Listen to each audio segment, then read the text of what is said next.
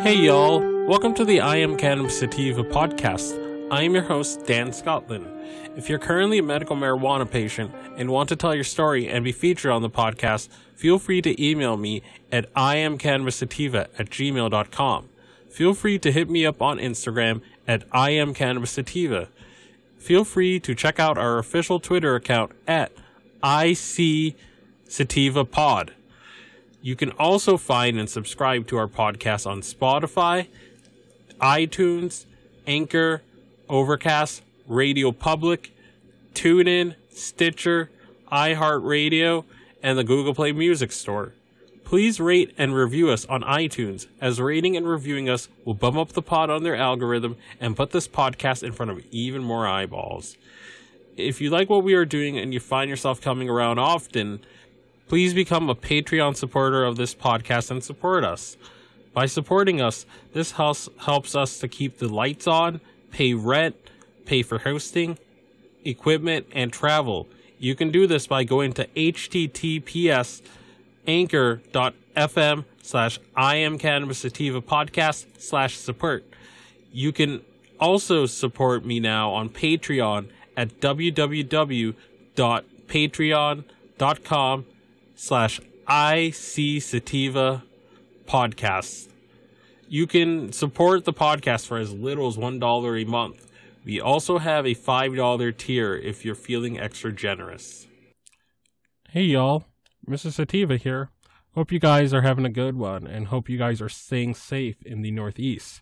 We got smacked with about a foot of snow over the past one and a half to two days. Um, we got about I think it snowed from Sunday till today on Tuesday, and just finished doing all the shoveling and whatnot.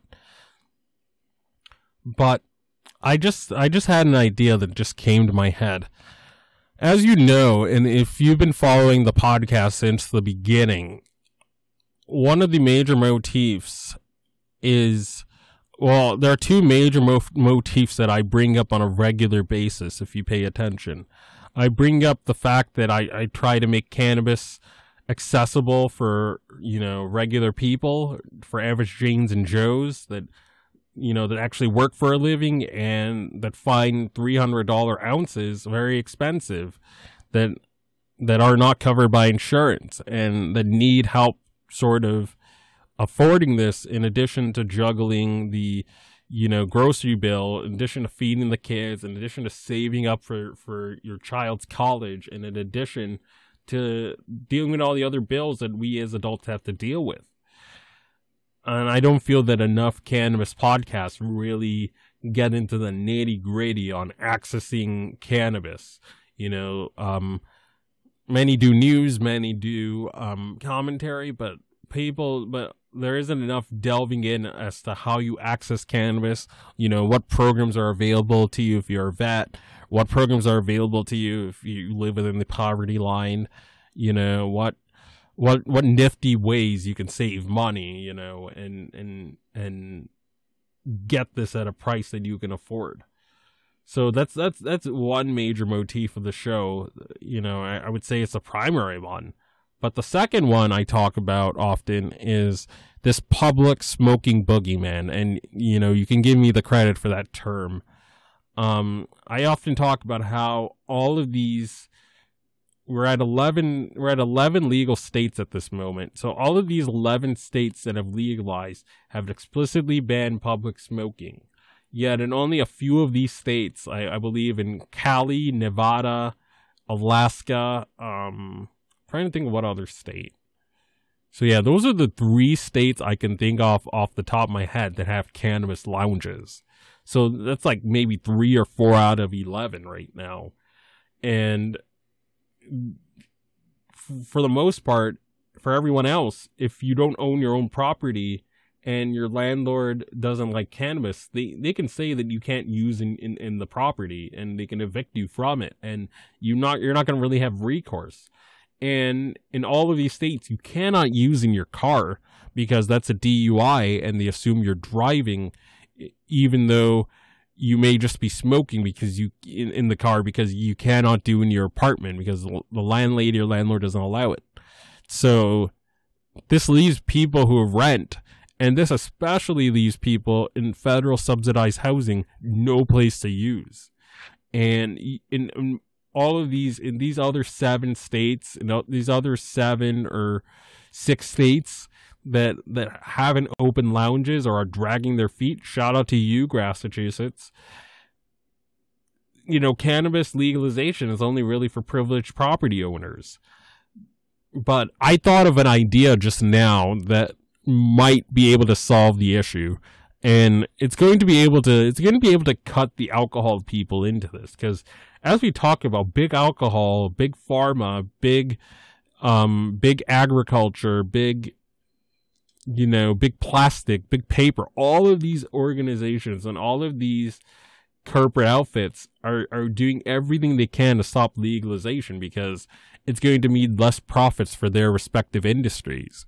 You know, we saw in Arizona that they that the the people that created the um, fentanyl and those opioids they put a, they put half a million dollars into Arizona's legalization campaign in 2016 and they were the only state in the 2016 election cycle that rejected adult use. All the other states passed it, even even Maine by about by 0.2 percent. It was I think it was like 50.2 percent or something like that, and they almost excuse me, almost got brought to like a hand count vote or whatever. But like I said, there is a way to do this to allow people to have places to use that is going to make a lot of parties satisfied. And let me explain this idea. So, you know, if you've ever been to a bar or whatever, a lot of times when you go to bars, when you go to clubs or whatever, and you're not 21, they like depending on the state, depending on where you are in the US, you know, that bar might still let you in, but then they're going to put an under they'll put like an under 21 wristband on your on your arm or whatever and to, to to denote that you're not old enough to drink alcohol. And one way that the alcohol, that the bars, the taverns, and you know, big alcohol that's been really gunning against legalization. And we see this a lot in, in, in somewhere like Wisconsin where, you know, there are a lot of breweries. I think that's where Miller is located. That's where a lot of the major breweries in the country are located. So the Tavern League in, in somewhere like Wisconsin has so much pull. And I've I've heard people say that it's them that's like that's preventing medical marijuana in, in the Badger state from being legal because they would they would stand to lose money and they're preventing adult use and they're you know because the, because if less people are drinking alcohol then less people are going to bars and less people are buying booze then they lose money. So they have an incentive to try to stop legalization in, in, in Wisconsin.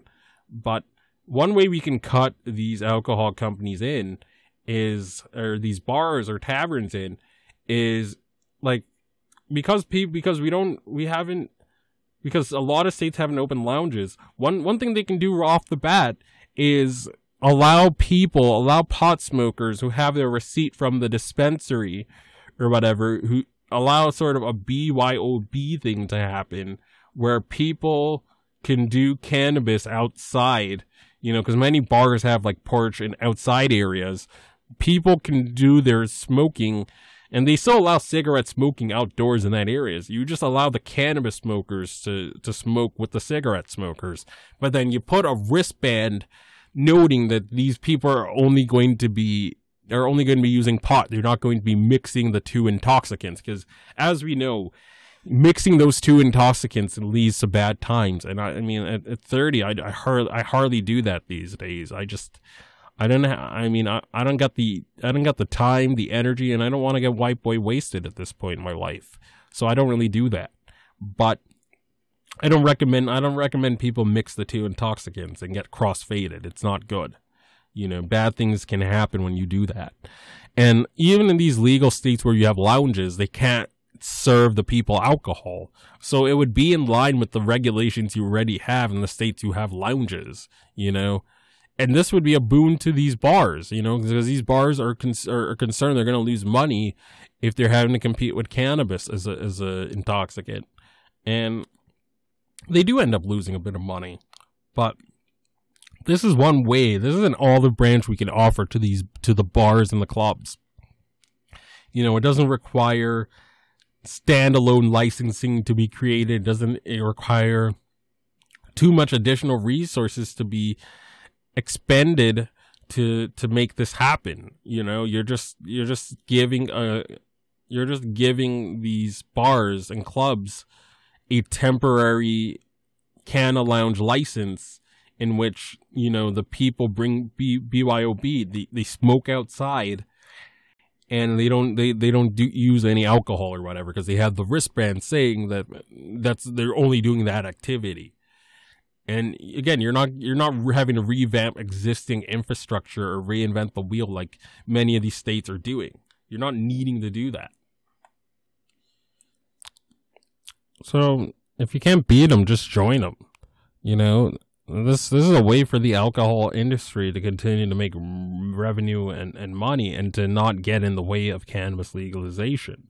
You know, this is a this is a pretty good olive branch I, I feel. And you know, a lot of a lot of these uh, these alcohol companies that are feeling threatened by cannabis, you know, they'll they'll feel cut in if we were to do something like this in many states. You know, again, this this this is a huge problem. You know, so many people don't even consider using cannabis for medical purposes because they don't really have a place to use and they don't want to become homeless in, in treating their illness. And I don't blame them. I don't. This would do a lot in, in cutting this, these disparities.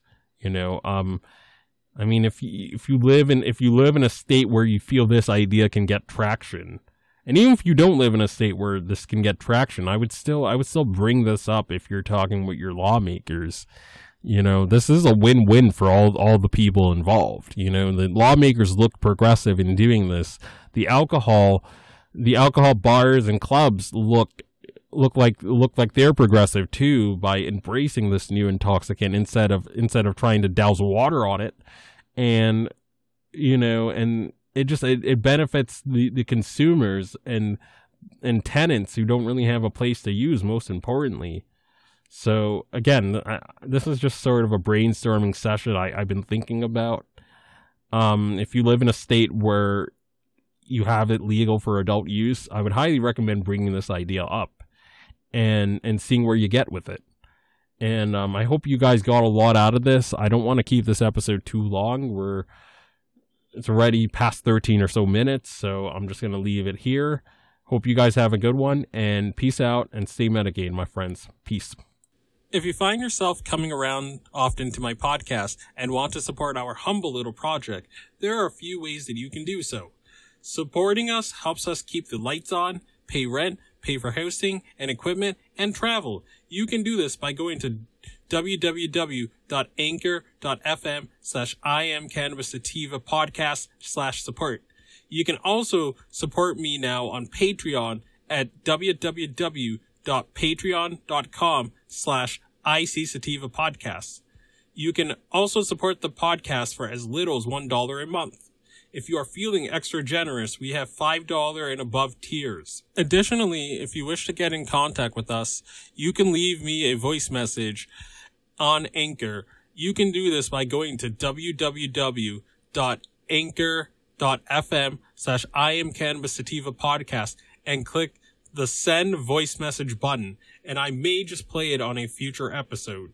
You can also call and leave a voice message at the phone number 617 466 9389. That is 617 466 9389 and I may just play it on a future episode. If you are in need of some good CBD products, you can also check out Sequoia Organics for a great source of CBD and hemp products. You can check them out by checking out this link, um, www.bit.ly slash 33FKRV9 and you can try the following coupon codes. Dog treat 20, tincture 20, 40% sign off ISO, and 15% sign off CBD. And you can use those codes to get a discount on various CBD products on their website. And if you're looking to get inexpensive CBD flower delivered to your door quickly and cheaply in New England, check out bostonhempire.com where you can get frequent sales on CBD flower and other products such as tinctures and edibles as well too. Boston Hempire will get you cheap CBD flower delivered to your door in New England and the rest of the United States for a very, very good price.